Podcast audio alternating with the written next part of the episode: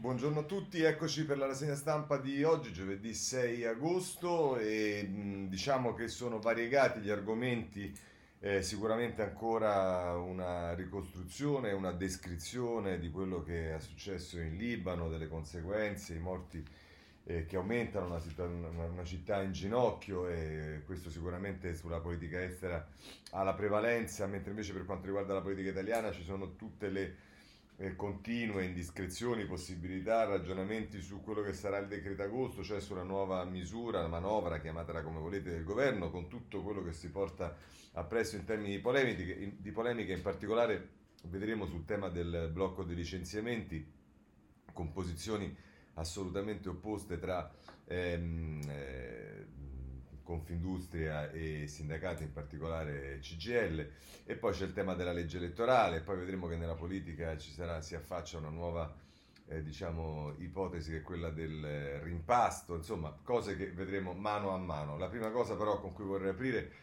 è la morte di Sergio Zavoli, lo ricordano tutti i giornali, lo ricorda sul Corriere della Sera Walter Veltroni, ma poi c'è anche eh, che titola eh, La voce che raccontò l'Italia di tutti, poi eh, c'è una, un ricordo di Aldo Grasso, Rigore e Verità da giro alle BR, da giro alle BR e poi Milena Gabbalelli, ma copiarlo era impossibile. Se volete poi sulla Repubblica invece sono le firme di Ceccarelli, di Fiori e di Folli che ricordano eh, Sergio Zavoli, e mentre sul, sul, eh, ehm, sulla stampa è Marco Zatterin. Ma io vorrei prendere eh, come ricordo di Zavoli l'editoriale oggi del direttore dell'Avvenire Tarquinio, perché? Perché le ultime diciamo, cose che Zavoli ha scritto sui giornali le ha scritte eh, proprio sull'Avvenire, teneva una rubrica sull'Avvenire e mh, è un bel passo questo di Tarquinio, anche forse un po' diverso da quelli che abbiamo visto scorrendo gli altri giornali. Eh, scrive Tarquinio, quando nel 2015 gli proposi di tornare a scrivere a 92 anni suonati,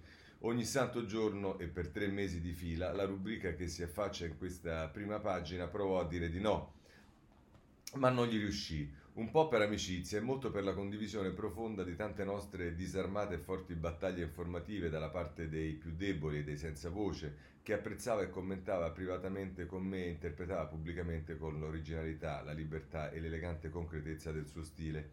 Alla fine Sergio ehm, faticò eh, a smettere, quasi gli costò chiudere quella sua nostra finestra battezzata prima dei fatti, e poi non seppe e non volle più ricominciare. È l'unico serio cruccio di questi miei anni di direzione di avvenire, ma in esso conservo anche la certezza del valore che ancora oggi rappresenta il dono di quel suo ultimo breve e disteso riflettere nero su bianco in un tempo in cui purtroppo tanti sono tornati a confondere il bianco e il nero, il bene e il male, e si tende a radicalizzare tutto, cancellando le infinite sfumature di colore che rendono affascinante l'esistenza, l'ansia di, giusti- alimentano l'ansia di giustizia e di bellezza sostengono la fiducia e la speranza.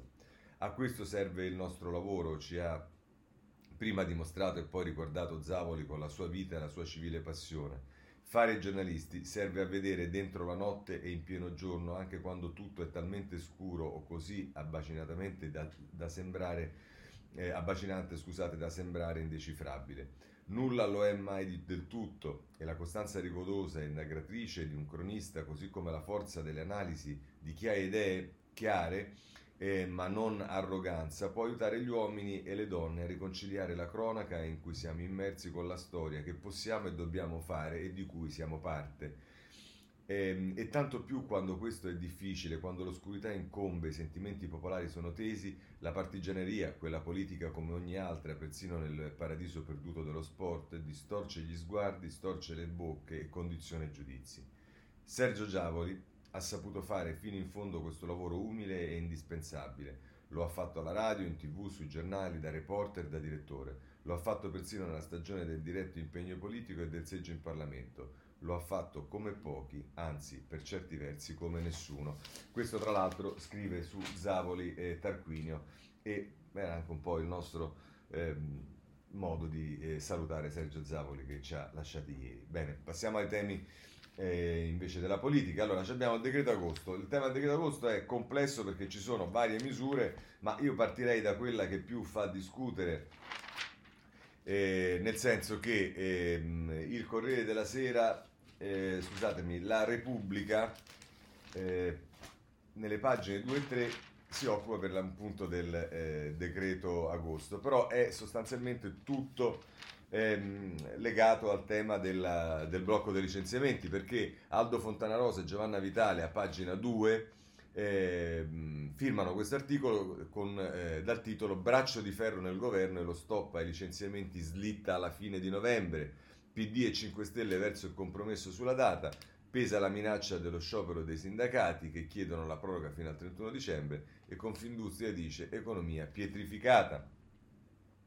E peraltro c'è eh, Sergio Rizzo firma nel taglio basso invece un, un, articolo che racconta la storia di un'azienda che per poter ottenere i fondi deve aspettare settembre perché gli uffici del Medio Credito e Sace si sono svuotati.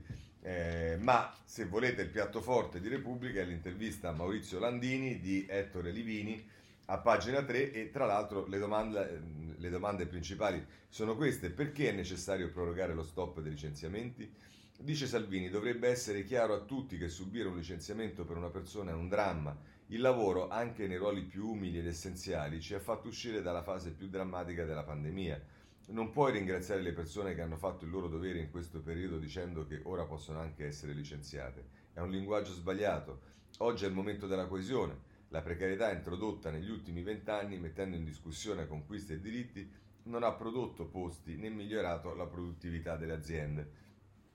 Domanda ancora al giornalista. Il governo sembra disposto a venirvi incontro e a cercare un compromesso, che margini di manovra ci sono e dice Landini la nostra posizione è il blocco dei licenziamenti per tutto fino a fine dicembre, con due possibili eccezioni, le imprese che cessano per messa in liquidazione e se si fanno accordi sindacali fondati sull'adesione volontaria, altrimenti c'è la mobilitazione. Non ci convincono nemmeno gli incentivi ad aziende che non usano più cassa integrazione, sono soldi pubblici usati male, se non fai cassa vuol dire che hai lavoro.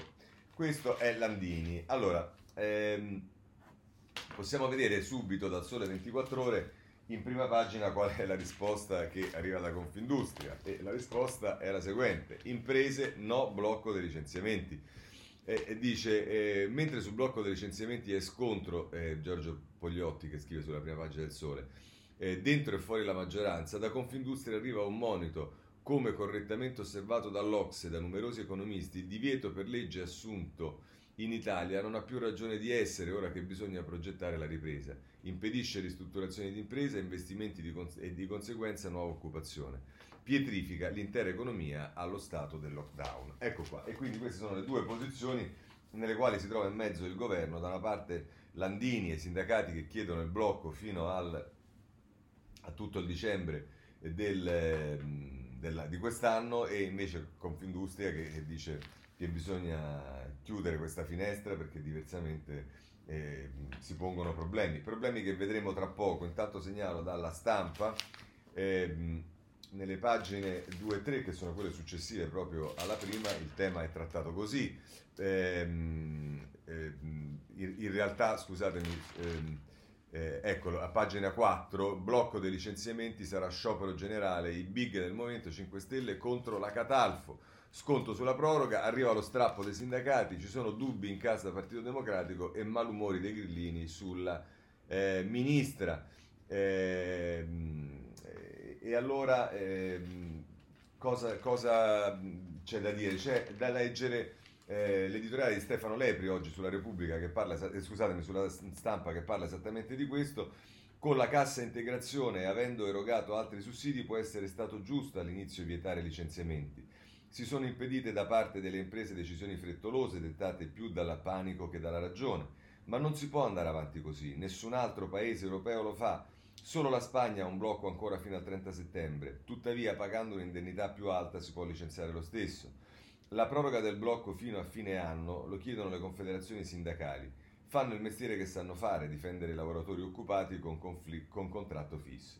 Ma, e questo è l'elemento di particolare interesse, ma, scrive Lepri, il 15% dei dipendenti ha un contratto a termine e tra loro uno su sei nell'ultimo anno ha già perso il posto. Con i licenziamenti proibiti di nuovi contratti a termine se ne fanno davvero pochi, perché è del tutto evidente che se le aziende sono messe nelle condizioni di non poter licenziare, è del tutto evidente che eh, non fanno nuovi contratti, soprattutto eh, a termine, perché eh, non sanno se possono sostenerli.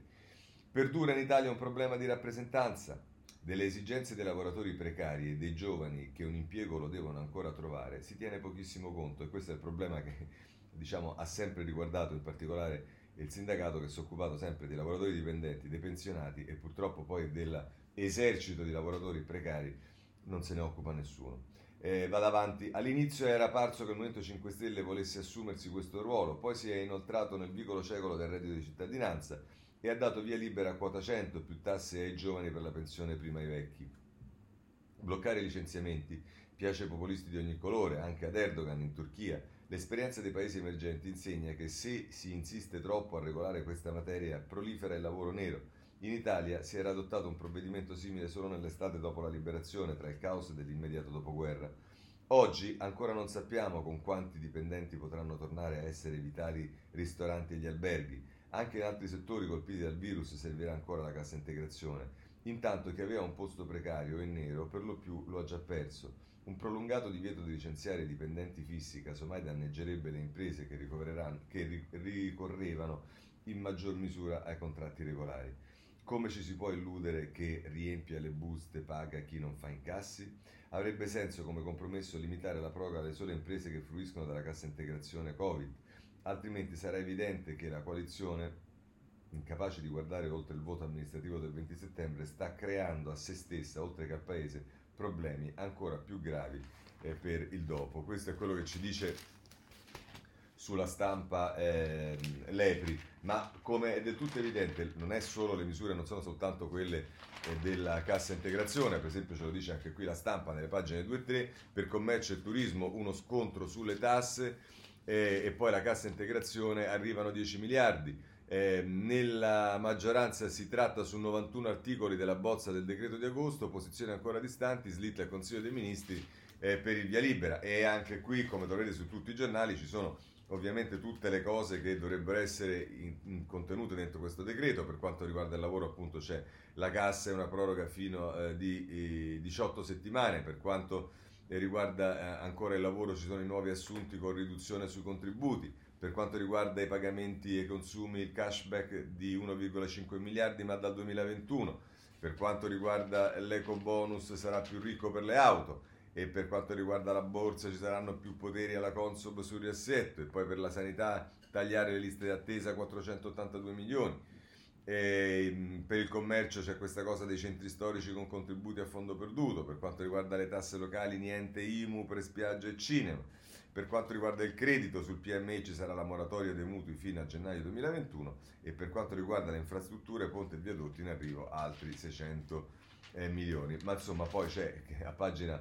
Ehm, eh, appunto questi sono le, i capitoli diciamo ma poi vedremo che potrebbero tranquillamente eh, cambiare come già, abbiamo, eh, come già abbiamo visto. Per esempio, diciamo, se già guardate come la mette il giornale eh, su questo tema, eh, il titolo è Il paese non riparte e qui si fa riferimento ehm, al, per esempio alle distanze su treni, bus e metro, ancora mascherine e sacrifici, il nuovo decreto eh, è una capienza del 50%, il nuovo decreto prevede una capienza del 50% sui mezzi pubblici, dubbi su discoteche e stadi, via libera solo alle crociere. E, insomma, eh, se, se, se, non vi basta potete andare nelle pagine successive che sono la 4 e la 5 e c'è la giornata descritta da Gian Maria De Francesco, dice altra raffica di bonus, la stangata fiscale rimandata a ottobre, nel DL agosto niente misure vere per la crescita e sfuma l'ipotesi di stop ai tributi fino al 2021. E, mh, ancora per Luigi Bonora nel taglio basso l'ideologia verde a 5 Stelle, altra mazzata al diesel, accise più pesanti, impatto sui costi del trasporto, rivoluzione bonus auto per spingere solo le green. E vedete che è tutta una critica su tut- anche altri argomenti che non abbiamo visto sugli altri giornali. E poi dalla prima pagina c'è Alberto, ad Alberto Signore che eh, firma l'articolo Decreto taglio dei seggi, Copasi e le risorse UE, l'agosto caldo di Conte. Dopo i continui rinvii, l'imbuto estivo, assalto sul recovery fund e, e sul CTS il Premier si eh, arrende. Questo è quello che ci dice eh, il giornale, ma a questo punto vorrei far segnalare una voce eh, che è quella di Tommaso Nannicini che parla sul messaggero intervistato nella pagina ehm, nella pagina 3 e che la mette così, rischiamo la bomba sociale, a gennaio ora è il momento di riformare il welfare. E dice, e dice tra l'altro eh, Nannicini, eh, eccolo, invece cosa accadrebbe a suo avviso con un blocco ancora prolungato fino a fine anno? E dice Nannicini, c'è una pentola eh, a pressione che eh, poi scoppierà perché dopo Natale arriva la Befana. Rischiamo di creare una bomba sociale nel 2021 quando non ci saranno più soldi da spendere perché li avremo consumati tutti. Perché tra l'altro per far accettare alle aziende il blocco dei licenziamenti bisogna offrire aiuti a pioggia, prima sotto forma di cassa integrazione anche per chi non ne aveva bisogno, ora con decontribuzione sganciata. Ehm, far, eh, dall'assunzione di nuovi occupati. La decontribuzione andrebbe fatta soprattutto per chi assume giovani e donne. Eh, e, e dice invece come dovrebbero essere usati questi soldi e dice Nannicini riformando il welfare per offrire una protezione forte a chi non ha lavoro. Il momento per farlo è adesso. Sto parlando di rafforzare la NASPI dando un salario di formazione, un reddito vero, cosa che naturalmente sarebbe costosa e di realizzare politiche personalizzate per la formazione che al momento non esistono. Questo tra l'altro è Nanni Cini sul eh, messaggero, ma a questo eh, proposito, ehm, tra l'altro diciamo ehm, su, sul Sole 24 ore, ora oltre a occuparsi, come abbiamo visto in prima pagina, del tema del, del blocco, poi nelle pagine 2 e 3 si parla eh, di, eh, appunto del decreto, eh, del decreto eh, agosto con tutta una serie di capitoli anche qui che non vado a leggervi ma il titolo è Mutui PMI moratoria solo per 4 mesi nuovo aiuto a MPS e, e insomma vedremo, vedremo poi effettivamente quali saranno i provvedimenti contenuti in questo decreto perché stiamo ancora soltanto ai preliminari come si dice anche se dovrebbe andare in Consiglio dei Ministri domani se non erro. Ma a proposito del avete visto Conte eh, Conte che deve decidere, si è fatto riferimento a tutte le cose rinviate, insomma in ogni articolo, ma ormai da, da giorni il tema che si pone è che di fatto il Presidente del Consiglio, secondo molti opinionisti e commentatori, eh, rimanda sempre le cose, non le affronta e poi, come avete eh, visto nel, nell'articolo del eh, giornale eh, di Alberto Signore, si dice poi a un certo punto però rinvia, rinvia, rinvia ed è chiaro che eh, diventa... Ehm, eh, diciamo, un imbuto dove tu a un certo punto poi le decisioni dovresti prendere, almeno quello che pensano un po' tutti, eh, forse non la pensa così Ainis sulla Repubblica, perché eh, chiama Conte, fa riferimento al temporeggiatore, il rinvio elisir del governo e scrive tra l'altro Ainis, per il governo Conte viceversa i rinvii sono un elisir di lunga vita, perché mettono i problemi in frigorifero, perché un problema... Scusate, perché un problema rinviato è anche un giorno guadagnato. Riecheggia qui, d'altronde, un'antica arte di governo, quella di Fabio Massimo, il temporeggiatore. Nessuna battaglia in campo aperto, piuttosto una strategia di regolamento e di raffreddamento delle pulsioni contrapposte. E infatti il Presidente del Consiglio resta saldo al timone della propria navicella, pur avendo a bordo un equipaggio perennemente litigioso. Buon per lui, un po' meno per noi, giacché non è vero, non è affatto vero, che il rinvio di ogni decisione sia sempre preferibile a una cattiva decisione. Talvolta, o forse spesso, l'inerzia genera un danno peggiore è il caso della riforma del CSM, chi se ne ricorda? Dopo lo scandalo Palamara sembrava urgente, impellente, dirimente, invece loro signori non hanno cavato un ragno dal buco. Di conseguenza il discredito attorno alla giustizia cresce, anziché diminuire. Mi permetto di dire ad, Auni, ad, Aun, ad Ainis che eh, questo sarà pur vero, ma il discredito della giustizia nasce innanzitutto per quello che di discredito viene fatto dai eh, diciamo, attori, a una parte degli attori della giustizia, non certo perché non è il governo a fare la riforma del CSM, che pure andrebbe fatta. Come, eh, riprendo Ainis, come il malanimo verso la burocrazia italiana, un'altra riforma sempre annunciata e sempre rimandata. È inoltre il caso, per fare un altro esempio, dei diritti negati al popolo dei più deboli, dei non garantiti, i malati, dato che nell'ultimo decennio il Servizio Sanitario Nazionale ha ricevuto una sforbiciata di 37 miliardi e dato che i fondi europei del MES valgono 36 miliardi per la sanità nazionale, chiedo scusa, dovremmo affrettarci a spenderli anziché tergiversare. O ancora, i 900.000 ragazzi stranieri che studiano nelle nostre scuole, che magari si esprimono in dialetto veneto o campano e che aspettano da anni la nuova legge sulla cittadinanza, sempre rinviata in nome di chissà quale altra priorità. O infine i profughi fugge da una guerra sbattendo contro i decreti sicurezza timbrati da Salvini. La consulta ne ha già amputato un pezzo a suo tempo, il capo dello Stato ne aveva denunciato l'ingiustizia, sicché in ultimo la maggioranza di governo ha raggiunto un'intesa. C'è in bozzolo una bozza, ma si deciderà con calma, ora fa caldo, è tempo di vacanze, nel frattempo i progetti per l'accoglienza chiudono e i migranti annegano. È infatti questa la lezione che ci impartisce l'esperienza. Ogni rinvio è per definizione provvisorio, ma i suoi effetti possono ben risultare permanenti. Se il decreto rilancio rimanda alle calende greche il momento della gara pubblica sulle concessioni demaniali marittime o sui servizi portuali, i costi salgono, la concorrenza scende. Se il governo proroga lo stato di emergenza pur in assenza dei presupposti che a gennaio ne avevano giustificato l'adozione, si forma un precedente eh, piantato come un chiodo nel nostro ordinamento e domani qualcuno potrà usare il martello. Se la maggioranza promette una nuova legge elettorale per bilanciare il taglio dei parlamentari e poi rinnega la promessa e comunque la rinvia al referendum liberi tutti, e magari eh, vinceranno i no. L'indecisione e il rinvio, diceva George Canning, eh, primo ministro inglese durante l'Ottocento, sono i genitori del fallimento. Questo è Anis a proposito della politica del rinvio che viene attribuita al Presidente del Consiglio. Eh, ma avete sentito parlare in questo, eh, in questo um, articolo di Ainis del tema del eh, CSM, allora ne approfittiamo subito, vi do mh, mm, subito questo che viene preso dal, eh, dal giornale, eh, che, che, mi pare sia l'unico che ne parli diffusamente, CSM, ecco la finta riforma che salva le correnti dei PM. Oggi il test a Palazzo Chigi, Forza Italia dice misura cervellotica, Italia Viva e l'EU frenano, il PD ci pensa eh, l'Aula, ma vedremo se effettivamente la riforma del CSM arriverà nel Consiglio dei Ministri, perché per come abbiamo imparato a, a vedere le cose, eh, dall'annuncio alla realtà poi diciamo ci sono un po' di differenze. Volevo eh, passare a un altro tema, è quello del recovery fund, che come vedete è sempre citato anche nelle cose che eh, vediamo nei commenti, ma oggi sul messaggero a pagina 8 eh, abbiamo un'intervista al ministro Provenzano, al ministro degli affari regionali, eh, scusate, al ministro del Sud, e dice il piano del governo Recovery Fund per il Sud opere da 193 miliardi e contributi giù del 30%.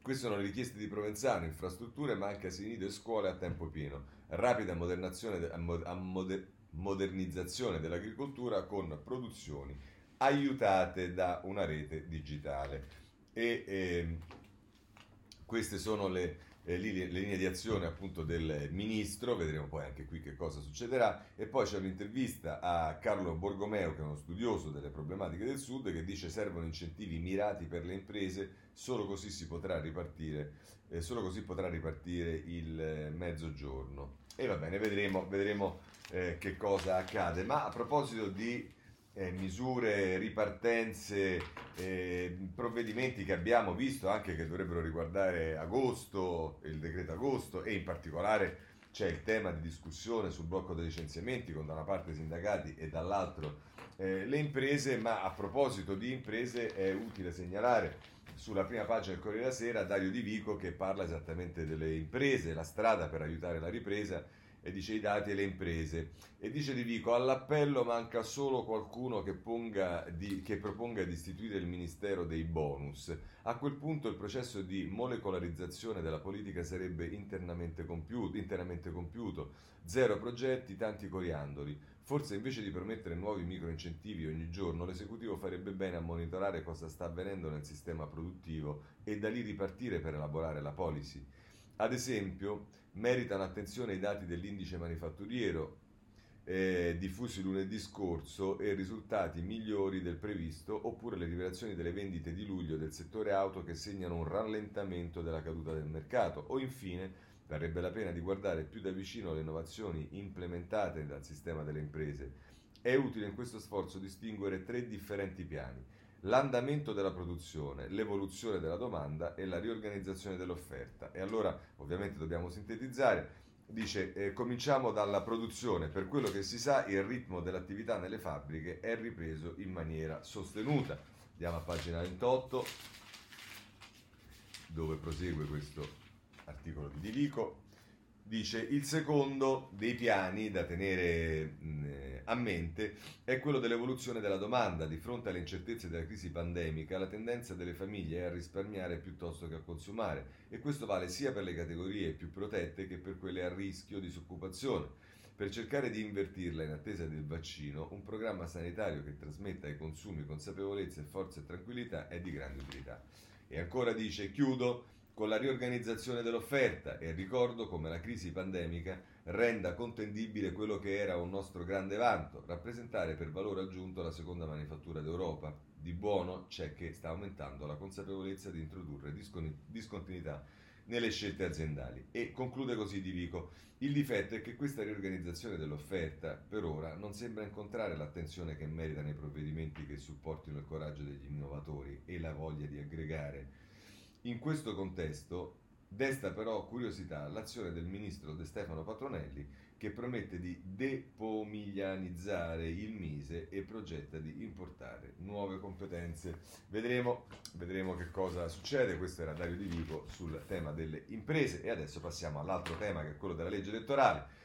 A guidare eh, la, diciamo, la, il cammino sulla legge elettorale, o meglio se volete l'intervista di riferimento, è quella del ministro degli esteri Luigi Di Maio che è intervistato sulla Repubblica nelle pagine, nella pagina 4, 5. Prima però vi leggiamo l'articolo, leggiamo, insomma, vi segnaliamo il titolo dell'articolo di Giovanna Vitale a pagina 4, legge elettorale a bloccare tutto è l'idea del rimpasto, i renziani giocano al rialzo con un ministero per Boschi, spinte anche dai gruppi Movimento 5 Stelle, Zingaretti eh, non punto ad andare all'interno, insomma vedrete che il tema del rimpasto eh, è il tema della giornata, perché eh, un po' tutti i giornali dicono, evidentemente c'è stata qualche eh, cosa che è uscita da qualche parte ieri che diceva che comunque sarà il rimpasto e tutti, da, tutti i giornali in un modo o nell'altro danno per acquisito il rimpasto a settembre per risolvere una parte dei problemi della maggioranza. Però noi adesso occupiamoci della legge elettorale. Intervista a Di Maio di Annalisa Cuzzocrea pagina 5 dice la maggioranza troverà un accordo e Forza Italia non servirà il ministro dice è necessario un nuovo sistema di voto, capisco il PD, cambiare i decreti Salvini, la priorità è fermare le partenze. Bene, eh, non leggiamo tutta l'intervista, ma soltanto la parte che riguarda la riforma e la Cuzzocrea dice la riforma che ritiene epocale è un pericolo? Secondo il PD, in mancanza di correttivi c'è il rischio che il taglio dei parlamentari leda il principio di rappresentanza di tutti i cittadini. E risponde Di Maio. Parliamo di una riforma votata da tutto il Parlamento, di cui si parlava da vent'anni e che ci normalizza. Solo l'Italia aveva un così, senato, un così alto numero tra deputati e senatori. Detto questo, sulla legge elettorale c'era un accordo e noi vogliamo rispettarlo. Allora, innanzitutto, non è vero che tutto il Parlamento ha votato eh, questa legge, perché se questa legge l'avesse votata tutto il Parlamento non ci sarebbe stata la possibilità di fare il referendum e quindi mh, sarebbe stata già definitiva eh, in aula e, mh, eh, e, quindi diciamo il tema eh, si è posto perché la legge non è stata votata da tutto il Parlamento e addirittura in una delle due Camere al Senato non ha avuto neanche la maggioranza qualificata. Seconda questione, la storia che ehm, solo l'Italia aveva un così alto numero tra deputati e senatori è una diciamo piccola truffa politica nei confronti degli elettori per la semplice ragione che non è vero questo, perché è chiaro che se noi contiamo, a parte che non è vero neanche in assoluto perché ci sono parlamenti che se mettiamo insieme coloro che sono eletti da coloro che sono eletti con, come si dice, in, in secondo grado, ma insomma lasciamo perdere questo, ce ne sono di più. Ma il problema non è quanti parlamentari ha l'Italia, il problema è quanti parlamentari ha l'Italia in rapporto con i suoi eh, abitanti. E se noi facciamo il rapporto tra gli abitanti dell'Italia e i parlamentari dell'Italia, gli abitanti dell'Olanda con i deputati dell'Olanda, gli, gli abitanti del Belgio con gli abitanti del Belgio, e potrei continuare, i deputati dell'Italia e i deputati e senatori parlamentari dell'Italia sono meno nel rapporto con la popolazione e quindi con l'elettorato di quanti ce ne sono in tantissimi altri paesi, compresi quelli europei. Quindi è una piccola truffa perché si dice un dato che peraltro non è in assoluto neanche vero, ma che potrebbe essere verosimile, e non si dice però che, siccome il principio è quello che un, un parlamentare deve rappresentare una porzione di popolo, è del tutto evidente che in Italia, essendo molti di più rispetto a, per esempio, Belgio e Olanda, ci sono più deputati, è del tutto evidente. Vabbè, andiamo avanti. La Cuzzocrea dice sicuri perché il patto tra lei e il segretario del PD Zingaretti risale a mesi fa e finora avete solo rinviato. E risponde ehm, Di Maio, io credo che dopo il taglio dei parlamentari al Paese servirà una nuova legge elettorale. Comprendo le preoccupazioni del PD, l'accordo era che contestualmente alla riforma avremmo cambiato le regole del gioco, la legge elettorale e i regolamenti parlamentari. Confido nel fatto che parlandoci all'interno della maggioranza troveremo una soluzione. E dice la Cuzzocrea, in che tempi? Votando la nuova legge prima del referendum, almeno in un ramo del Parlamento come chiede il PD? Dice, risponde Di Maio, noi non avremo nessun problema. E ancora, e se per far passare proporzionale con Italia Viva nettamente contraria si è visto i voti di Forza Italia, di Maio ripete, dice, le ripeto che non considera affatto esaurito lo spazio di dialogo sul tema, sono convinto che le forze politiche di maggioranza sapranno trovare un punto d'incontro, altrimenti il governo rischia, dice la Crea, ma no, che c'entra, abbiamo una coalizione di governo e facciamo una proposta, poi vedremo chi vuole associarsi, ma partiamo dalla maggioranza. Dice, è vero che eh, c'è un riavvicinamento tra lei e Salvini? E risponde secco Di Maio, non sento Salvini da quando è caduto il governo perché da quel momento è venuta meno la sua affidabilità. Questo tra l'altro il ministro degli esteri Luigi Di Maio sul, eh, sulla Repubblica. Se volete c'è un interessante articolo che non abbiamo la possibilità di leggere, però nella pagina 3 del foglio di Valerio Valentini, che ormai è diventato uno specialista diciamo, di questa eh, di, questa, mm, eh, di questa materia. Eh, nella pagina nella pagina nella pagina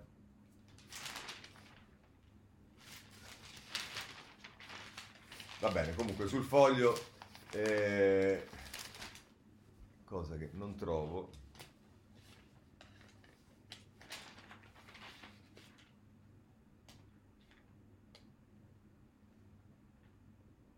Eccoci, scusate.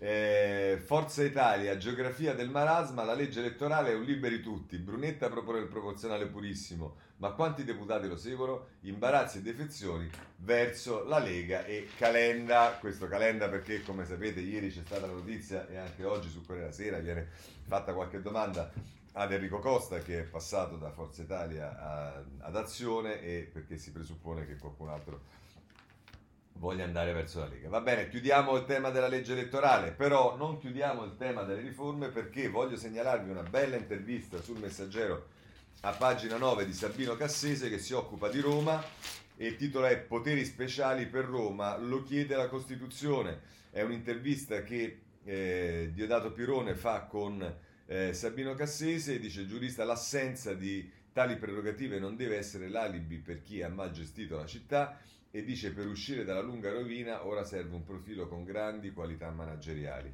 Eh, e dice ancora Cassese servono finanziamenti aggiuntivi ma anche un maggiore accentramento, i, municipi non funzionano e dice il modello per un sindaco di svolta dovrebbe essere quello di un Caio, un Celli o un Colao. Bah, vabbè, adesso diciamo questo magari ehm, eh, potrebbe essere anche discutibile, ma sui poteri speciali a Roma non c'è dubbio che eh, ce ne sarebbe eh, bisogno. Visto che abbiamo parlato di città, occupiamoci eh, delle regionali, eh, in particolare delle regionali ehm, in ehm, Toscana, perché eh, se ne parla a pagina 6 della Repubblica, nella sfida per la Toscana rossa, la sinistra adesso gioca in difesa. Ed è Ernesto Ferrara che parla, per l'ultimo sondaggio Gianni avanti di 6 punti su Ceccardi, Staino dice al PD manca coraggio e se volete poi lo stesso Gianni ha intervistato nella pagina eh, taglio basso della pagina 6, sempre da Ernesto Ferrara, che dice Salvini non pensi di darci lezioni, andrà come in Emilia. Ecco, io ai candidati diciamo, suggerirei sempre di essere un po' meno eh, precipitosi nell'ottimismo e di eh, diciamo, dedicarsi anche a, a, trasmettere invece agli elettori il senso di una battaglia che non è per niente scontata che non è detto che andrà come eh, in, eh, in, Emilia che deve andare addirittura meglio dell'Emilia, ma perché questo accada c'è bisogno che eh, diciamo, eh, tutti si sentano coinvolti e non rassicurati dal fatto che andrà sicuramente meglio di così. Temi, prima di passare ad alcune questioni di politica, eh, autostrade, Repubblica, eh, pagina, ci sono tre giornali che dedicano particolare spazio a questo, Repubblica pagina 18, autostrade, governo al contrattacco sull'ultima svolta di Atlanta, ma se a questo punto volete capirne qualcosa di più è sempre il messaggero che meritoriamente eh, si occupa del, eh, del tema eh, lo, eh, scusate prima c'è il tempo che la mette perché il tempo ha tutta una cosa che riguarda un, un edificio un fabbricato e allora il tema il titolo di apertura del tempo è comandano i Benetton. Il governo mette sulla faccia feroce ma la famiglia veneta continua a fare il bello e il cattivo tempo niente revoca del palazzo in centro a Roma regalato e ora anche lo schiaffo a casa depositi e prestiti su autostrade. Ed è poi ehm, diciamo Bechis che eh, meglio ehm, argomenta il suo editoriale nella pagina 3 del tempo. Ma dicevamo poi c'è il messaggero che è sempre molto eh, ehm, scusate avvenire scusate non ho sbagliato non il messaggero avvenire su questo eh, che a pagina 10 la mette così, Aspi, Benetton insistono, scissione. La holding edizioni appoggia il CDA di Atlanta, venderemo a condizioni di mercato entro 18 mesi. Altro intoppo, il fondo inglese TC o TCI si appella alla Unione Europea contro il governo, espropriati interessi degli azionisti e dice il pressing dell'esecutivo prosegue nel giorno in cui al Ministero dei Trasporti si è svolto un incontro di 6 ore sul piano economico-finanziario, tariffe, compensazioni e investimenti. Questo è quello che ci dice avvenire sulle eh, autostrade, su Aspi e via dicendo. Ma andiamo invece ad Alitalia, e qui è sì è il messaggero ehm, ad occuparsene, lo fa a pagina 10, eh, stra- eh, scusate, lo fa a pagina 15. Eh, Nuco all'Italia, il governo di dribbla la Unione Europea. Nel decreto agosto la nascita della società con un capitale di 10 milioni, la nomina dei vertici e l'avvio del piano industriale. L'inizio dell'attività di trasporto aereo è invece subordinato all'ok della Commissione europea, senza il quale sarebbe la liquidazione. Questo è quello che ci dice il eh, messaggero. Eh, un'ultima notizia riguarda la rete unica perché ci sono dei movimenti, le richieste di, eh, diciamo, eh, da parte del governo anche eh, dice scontro sul controllo della rete unica, team resteremo sopra il 50%, il governo diviso sul futuro assetto da dare alla società che gestirà l'ultimo miglio della comunicazione e sul ruolo di KKR, Italia Viva, Movimento 5 Stelle e parte del PD temono il ritorno del vecchio monopolio, solo il ministro Gualtieri si schiera con eh, Gubitosi. Questo è quanto ci dice eh, la stampa. Bene eh, chiudiamo anche questo argomento e a questo punto dedichiamoci alla politica.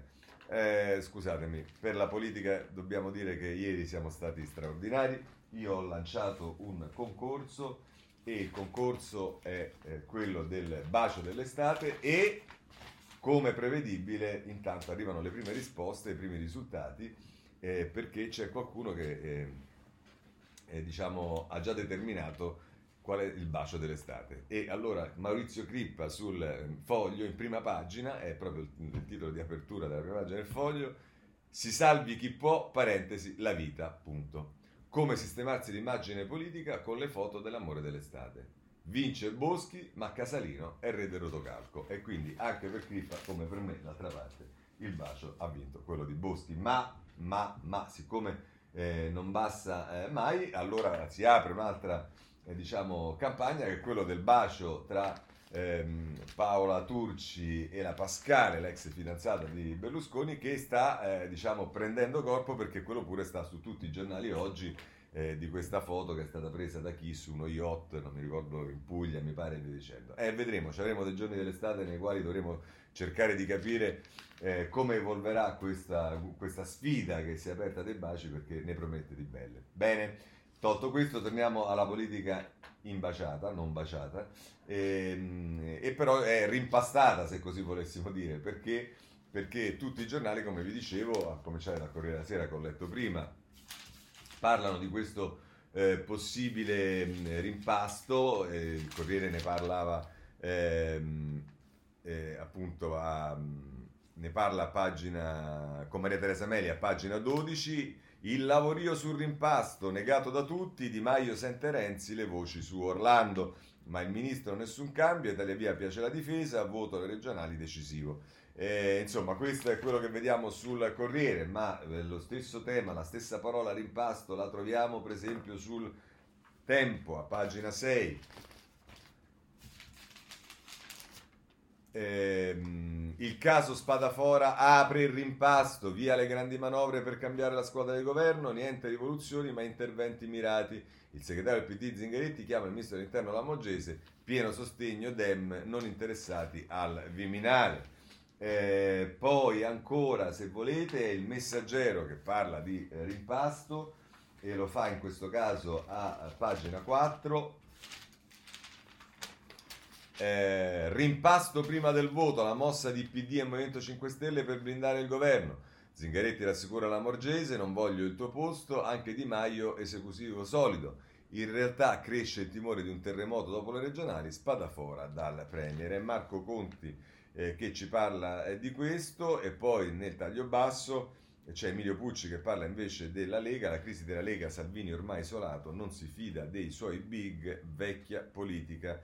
Eh, questo è quello che eh, ci dice eh, sulla Lega il messaggero, ma volendo, se mm, volete, sulla Lega eh, c'è anche la Repubblica che se ne occupa a pagina 5.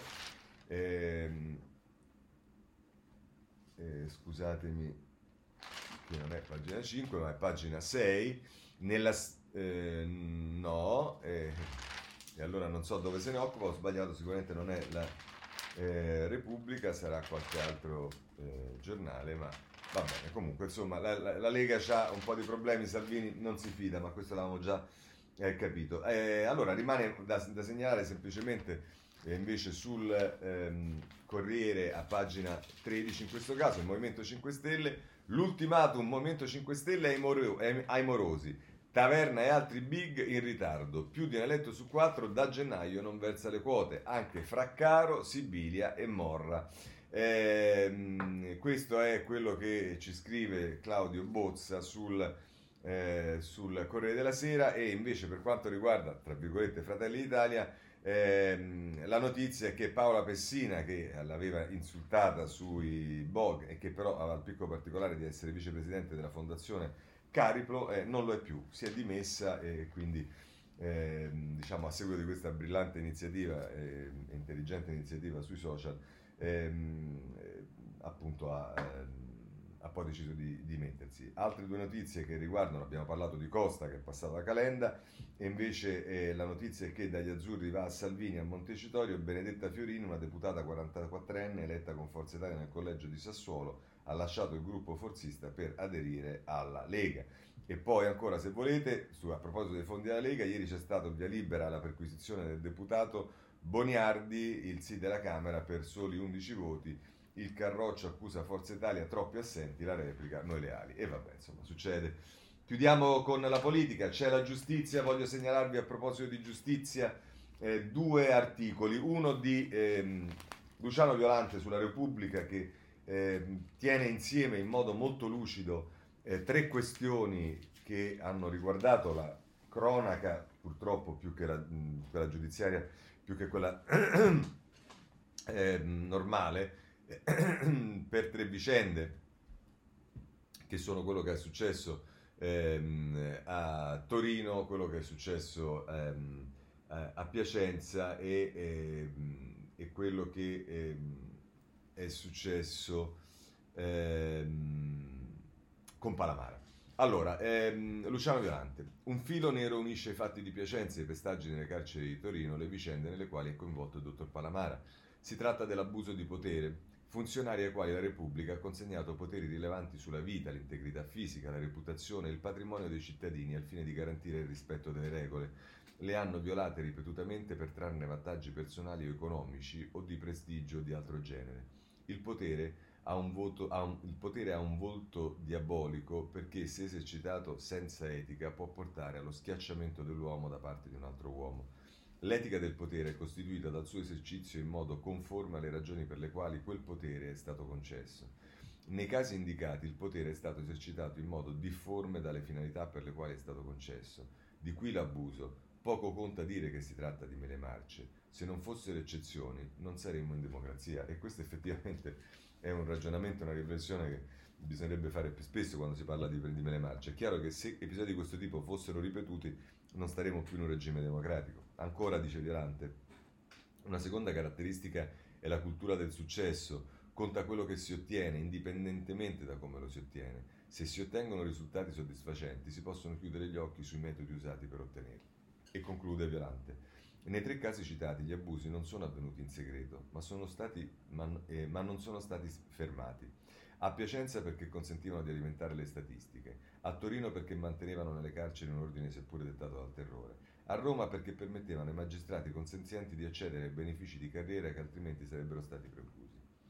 Il principio che sembra prevalere è se posso farlo io, se posso farlo lo faccio. Sembra un principio liberale, è in realtà la tomba del liberalismo e può diventare l'agonia dei regimi democratici, perché il liberalismo senza regole accresce l'iniquità. Si è visto con l'esperienza del Covid. I leader che più caratterizzano se stessi per la predicazione liberale, Trump, Bolsonaro, Johnson, non sembra abbiano adottato efficaci politiche di contenimento del virus perché ispirati a una radicale per le, diffidenza per le regole. Si sono rivelate più efficaci le risposte italiana e tedesca perché frutto di un buon equilibrio tra la cultura dei diritti propria del liberalismo, il senso del dovere proprio invece della cultura repubblicana. Una severa e rapida punizione nei casi citati, qualora le responsabilità fossero accertate, sarà necessaria, ma è altrettanto necessario un impegno da parte delle classi dirigenti per introdurre nella nostra società il senso del limite e il senso del dovere. Bene, questo era Luciano Violante e a proposito di giustizia voglio invece prendere dal riformista una vicenda che ha del surreale, ma purtroppo è così, e la denuncia come ovvio il direttore Sansonetti, giornali partiti, nasce la grande ammucchiata pro Davigo, fatto Repubblica, Fratelli d'Italia, PD e dice Sansonetti. È partita la campagna pro Davigo, è una campagna formidabile che unisce giornali e partiti lontanissimi tra loro, destra e sinistra, nel nome, nel nome dell'intoccabilità del magistrato che è diventato in questi anni il simbolo del partito dei PM e del giustizialismo. Davigo a ottobre compie 70 anni. Auguri, dico io. E la legge prevede che a 70 anni i magistrati vadano in pensione. Di conseguenza Davico deve anche lasciare il CSM per la semplice ragione che il CSM è composto per due terzi da magistrati e per un terzo da personalità elette dal Parlamento. Davigo a ottobre non sarà più magistrato e non è stato eletto dal Parlamento ed esiste già una sentenza del Consiglio di Stato che non lascia dubbi e spiega molto bene nel dettaglio come il prerequisito per far parte del Consiglio Superiore della Magistratura sia quello di essere magistrato in carica. Davigo però non è affatto convinto di dover lasciare non vuole, oltretutto fa parte di una commissione disciplinare, quella che dovrà giudicare sul caso Palamara, i cui lavori andranno molto oltre ottobre. E allora? E durante l'emergenza Covid, due partiti lontani tra loro, Fratelli d'Italia e PD, presentarono degli emendamenti a un decreto sull'emergenza sanitaria che prevedevano il rinvio della pensione dei magistrati per aiutare i malati era una tesi un pochino forzata e la commissione parlamentare che esaminò gli emendamenti purtroppo dico, eh, li giudicò irricevibili. Battaglia persa, però c'era sempre la possibilità che il CM stesso, a maggioranza, votasse per il salvataggio di Davigo aprendo un serio conflitto istituzionale. Ora però Magistratura Democratica, cioè la corrente di sinistra dei magistrati, ha abbandonato Davigo e in CSM non c'è più maggioranza a suo favore. Così vengono chiamati alle armi due giornali potenti, seppur nemici storici tra di loro, il Fatto Quotidiano e la Repubblica. Scendono in campo fianco a fianco per difendere il proprio eroe. Da Vigo non si tocca, si è raggruppata per difenderlo la madre di tutte le lobby. E questo è eh, sul, eh, sul, riformista Sansonetti. Eh, vediamo ancora dei temi che sono quelli per esempio della scuola. E allora su questo segnalo il tempo eh, a pagina 7 non c'è posto per i vecchi banchi, incertezza sui tempi di smaltimento degli enti locali, i presidi, se l'operatore non si offre per il ritiro, che fine faranno gli arredi? Eh, questa è una bella domanda alla quale chissà se qualcuno ha pensato di fornire una risposta, ma se volete c'è anche Libero, che con un taglio non meno critico, diciamo per usare un eufemismo, eh, affronta il tema scuola, lo fa a pagina 7. Eh, banchi stretti, manica larga, nuova infornata dei docenti, saranno assunti altri 40.000 insegnanti e 10.000 addetti, scaduti i termini per il bando di tavole 16 e sedie, 14 candidature, Arcuri ci crede, le regioni no. E, ehm, e questo è eh, Brunella Bolle, Bolloli sul, ehm, eh, sul Libero. Eh, a proposito della, de, de, della scuola e dei, e, e del bando che è stato fatto sui banchi, vi segnalo il Sole 24 Ore eh, che se ne occupa ehm, appunto in prima pagina, scuola 14 offerte dall'Italia e dall'estero per i nuovi banchi, dice la gara per affrontare la fornitura di 3 milioni di banchi monoposto per le classi italiane bandita dal commissario straordinario per l'emergenza Domenico Arcuri, il 20 luglio non è andata deserta come molti temevano. Per il bando, che si è chiuso ieri alle 14, sono arrivate 14 offerte, tre proponenti, oltre ad alcune imprese italiane, anche aziende estere. Arcuri dice un risultato soddisfacente. Per conoscere il nome degli aggiudicatari bisognerà attendere il 12 agosto, quando il calendario la sottoscrizione dei contratti. E arriva intanto l'ordinanza su 50.000 docenti e bidelli in più, va via il tetto su- a supplenze brevi e più spazi per la riapertura di settembre. Questo è quello che ci dice il Sole 24 ore in eh, prima pagina. Ehm, ehm, chiuso con la scuola, eh, vediamo però oltre la scuola quali sono le nuove regole che eh, dovrebbero riguardare questo periodo. Mm, eh, se ne occupa Corriere della Sera nelle pagine successive alla prima e vediamo qui Monica Guerzoni, le nuove regole anti-Covid, Speranza dice la battaglia non è vinta, nel DPCM in arrivo ci saranno le mascherine e distanza che restano fondamentali. E, ehm, e, poi il Copasir chiede a Palazzo Chigi verbali segretati dal CTS e, e Margherita De Bacca nel taglio basso intervista Franco Locatelli che è il eh, presidente del Consiglio Superiore di Sanità che dice l'Italia ora è meglio di altri ma chi va in vacanza chiedo rigore e prudenza. Il virus viaggia, viaggia con gli asintomatici poi Fiorenza, Fiorenza Sarzanini invece nella pagina 3 eh, ci dice quello che succede sui treni Posti alternati a bordo, ma non in aereo, e ripartono le crociere. No a discoteche e stadi. L'ENAC diffida Ryanair, rispettate le norme o sarete sospesi. Su treni e autobus è necessario almeno un metro tra i passeggeri. E per quanto riguarda le scuole e uffici, dice termoscanner all'entrata, ma non c'è l'obbligo. Questo sul Corriere della Sera. Anche la stampa eh, a pagina 7 eh, dice eh, c'hanno a pagina 7 la stampa c'ha un'intervista invece al eh, virologo se non sbaglio sì, dell'ospedale San Raffaele di Milano che è Massimo Clementi che dice sono a proposito delle decisioni prese sono decisioni inspiegabili. La malattia è meno potente ed è grave il segreto sugli atti, sugli atti del CTS e dice ancora eh, non ci sarà la seconda ondata non si capisce perché l'Italia proroghi lo stato di emergenza se ha la situazione eh, meno grave. E questo è quello che mh, dice eh, Clementi, che tra l'altro dice le precauzioni vanno mantenute, ma senza mascherine e distanze non tornerà il grande contagio. E, insomma, è una posizione diversa da quella che eh, abbiamo visto e che è prevalente in questo momento, ma poi non riusciremo mai a capire come è stato per tutti questi mesi. Ognuno ha la sua opinione, noi pensavamo che ce ne fossero alcune che eh, diciamo fossero più sicure, ma abbiamo visto, a cominciare dal tema delle mascherine che all'inizio non, non servivano e poi invece diventavano indispensabili, che le cose sono, vanno un po' così. E vanno un po' così come il virus che ci dice il Corriere della Sera, sale la curva dei contagi, più 384, solo la Val d'Aosta senza nuovi casi, dice pesa il focolaio in Lombardia dove il totale di 138 positivi nelle ultime 24 ore 10 decessi, due giorni fa erano stati 5. Sì, oscilliamo su questi numeri che sono numeri che diciamo, non devono farci, eh, non devono tranquillizzarci, ma eh, sono anche numeri che diciamo, dimostrano una capacità di contenimento almeno fino ad ora. Per quanto riguarda invece un tema che è legato anche in parte o che avvive delle conseguenze del Covid, che è quello dei migranti, eh, vabbè, è inutile che vi dico che se andate su Libero, la prima pagina è al mare col bonus vacanza, immigrati rapinavano turisti, eh, perché diciamo queste cose le fanno solo gli immigrati, mi piacerebbe vedere un titolo di Libero quando queste cose le fanno gli italiani.